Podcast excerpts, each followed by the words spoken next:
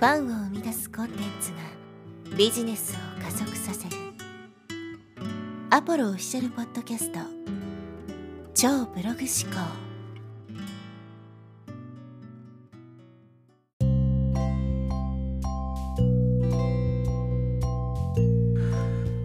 はい、えー、こんにちは、アポロです。えー、今日はですね、人生とは、えー、輝ける場所を見つける旅であるというですね、テーマでお話していきます。まあ、かなりこうタイトルだけ聞くとね、まあ、こっぱずかしくなるような臭い、えー、タイトルなんですけど、まあ、最近ちょっといろいろ本を読んでいてですね、まあ、人生について深く考える、えー、ことがあったので、えー、今日はまあその本の内容も含めながらですね、こう人生について、えー、考えてみたいと思います。で僕が読んでいたある本にはですね、こういうふうに書いてあったんですけども、成功とは、えー、その結果ではなくて、そこに至るまでの過程であるっていうふうにね、書いてあったんですよ。通常成功というものを考えるときに例えばお金持ちになるとかねそういう結果のところばっかりをフォーカスしてお金持ちになれたら成功でお金持ちになれなかったら成功できなかったっていうふうにね、えー、考えられていることが多いと思うんですけどその本の中には成功とは結果ではなくて過程であるというふうに書いてありました。で僕もですねまあいろいろ考えてみてやっぱ本当そうだなというふうに思うわけです。例えば極端な話ですけどもある日突然ですね、何の脈絡もなく大金をね、手に入れることがあったとしますよね。例えば宝くじに当たるとか、で、もう10億円とかね、えー、入ってきたとしますよね。何の努力もしてない。何の行動もしてない。でも、たまたま何かのね、きっかけで大金が舞い込んできたとなった時に、それって成功なのかってことをですね、ちょっと考えてみてほしいんですよ。お金持ちではあると思うんですけど、成功ではないと思うんですね。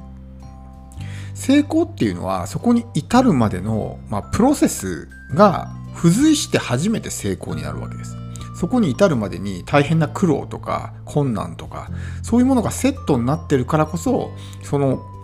困難を乗り越えた先にですね成功というものが待ってるわけなんでこの過程と結果が両方組み合わさって初めて成功って生まれると思うんですよ。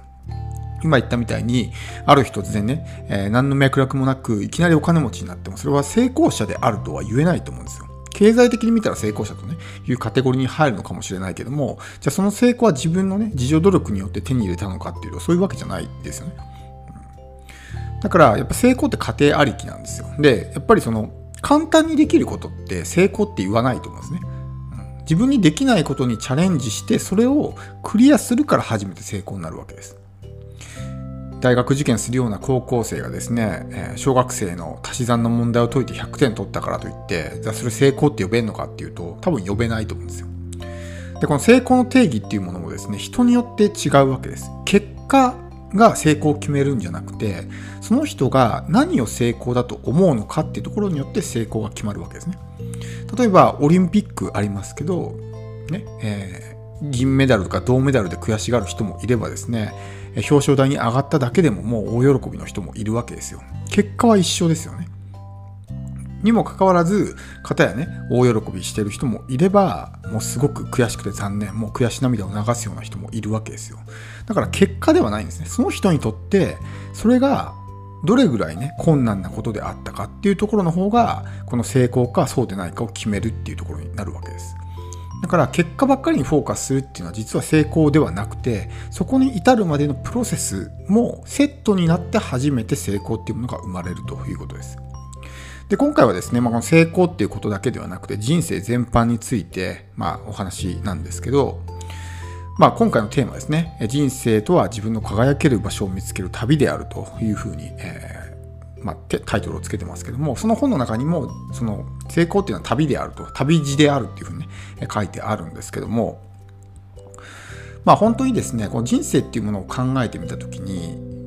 人生って本当旅にそっくりなんですよね。今どこにいてどこに向かってるのかとかってねこうメタファーでよく使われることあると思うんですけどまさにそういうような状態で僕たちは一体何を求めてねこう旅を続けているのかっていうと、まあ、自分の幸福とかね幸せっていうものを求めて、えー、旅を進めているわけですけどその幸福とか幸せっていうものがですね、まあ、多くの人はこう周囲の洗脳とかねメディアの洗脳とかそういうものによって自分の幸福というものが分からなくなってしまってるわけです。一般的にはお金持ちになること経済的に豊かになることが幸せだというふうに考えられているわけですけどじゃあお金持ちになったけどももうね、えー、体がボロボロになったりとか家庭環境がめちゃくちゃになったりとかね健康を害してしまったりとか、ね、人間関係がもうすごい大変なことになってしまったりとかもう時間が全然ね余裕がないとかじゃあそれって本当に幸せって呼べるのかっていうとそうではないですね。もしくはやりたくもない仕事をいやいややる人生。お金は入ってくるけども全然仕事が楽しくないと。それが本当に幸せと呼べるのかというとそうではないと思うんですね。だから人生ってやっぱりこの自分の大切にしている価値観とか、まあ、そういうものを満たしてあげる。結局自分がいかに幸せを感じるのかっていうところが大切なわけだってお金持ちになるっていうのはその中の手段の一つでしかないわけです。だからお金持ちにならなければ幸せになれないというわけはないし結局のところね幸せになれれば手段は何でもいいわけです。で人間全ての人はですね必ず自分の輝ける場所っていうのがあるんですね。でそれを見つけることができるのかっていうのがすごくこの人生の、まあ、成功を決めるわけです。自分の輝ける場所を見つけた人はまあ幸せになれますしそうじゃない人はまあ幸せをね、えー、感じることができないということなのでこの自分の輝ける場所を見つけるっていうのはすごく大事なんですけど以前ひょっとしたらねお話したことあるかもしれないんですが、えー、才能っていうものがありますよね人間には。でこの才能っていうのは僕たちの人生に与えられた役割なんですね。で人それぞれ才能って違うと思うんですけどそれは役割が違うからなんですよ。例えばスポーツが得意な人がいれば、ね、料理が上手な人もいるしあるいは歌がすごく上手い人いますよね、うん、それはそれぞれに与えられた役割なんですよ。スポーツが上手い人は、まあ、運動でね他の人を感動させるとかっていう役割があるし歌が上手い人はね歌で他の人をね魅了して喜ばせるっていう役割がある。料理が上手な人は、ね、料理が下手くそな人のに代わりにね美味しい料理を作ってあげるっていう役割があるわけです。この役割自分の才能ですね。自分は何のためにこの人生を生きているのかっていう役割を見つけるっていうことが、まあ、この人生のですね旅の、まあ、目的なわけです。で一昔前ですね、えー、まあそれこそインターネットというものがなかった時代というのは、まあ、本当に人生の選択肢も少なかったんですよね。やりたいことがあってもなかなかそれをですね形にすることができなかった。まああの趣味としてね楽しめるぐらいはできたのかもしれないですけどもビジネスとして、えー、成り立つほどのね、ものにすることはできなかった。というのはやっぱり、え、ビジネスにしようと思ったらね。ちゃんとした利益が出ないといけないのでなかなか個人ではそこまでするってのは難しかったわけですけども今はもうインターネットというものがあるので、えまあ、そういうものもですね自分のビジネスにすることができるわけです。そして選択肢っていうのは無限にあるんですよね。一昔前は例えばもうこの家柄に生まれ育ったらねこういう風に生きないといけないみたいなのがあるわけじゃないですか。もちろんそれでもねその、えー、それに従わずに自由に生きるっていう選択もできたわけですけど基本的にはその家柄とかねそういうものである程度人生を決められてしまったわけですけど今はもう自由に生きれるわけですよ。それこそ日本が嫌だったらね海外に出て暮らすっていう選択もできるし何でもやりたいことってできるんですね。チャレンジするだけだったら、うん、でも多くの人はそういうこの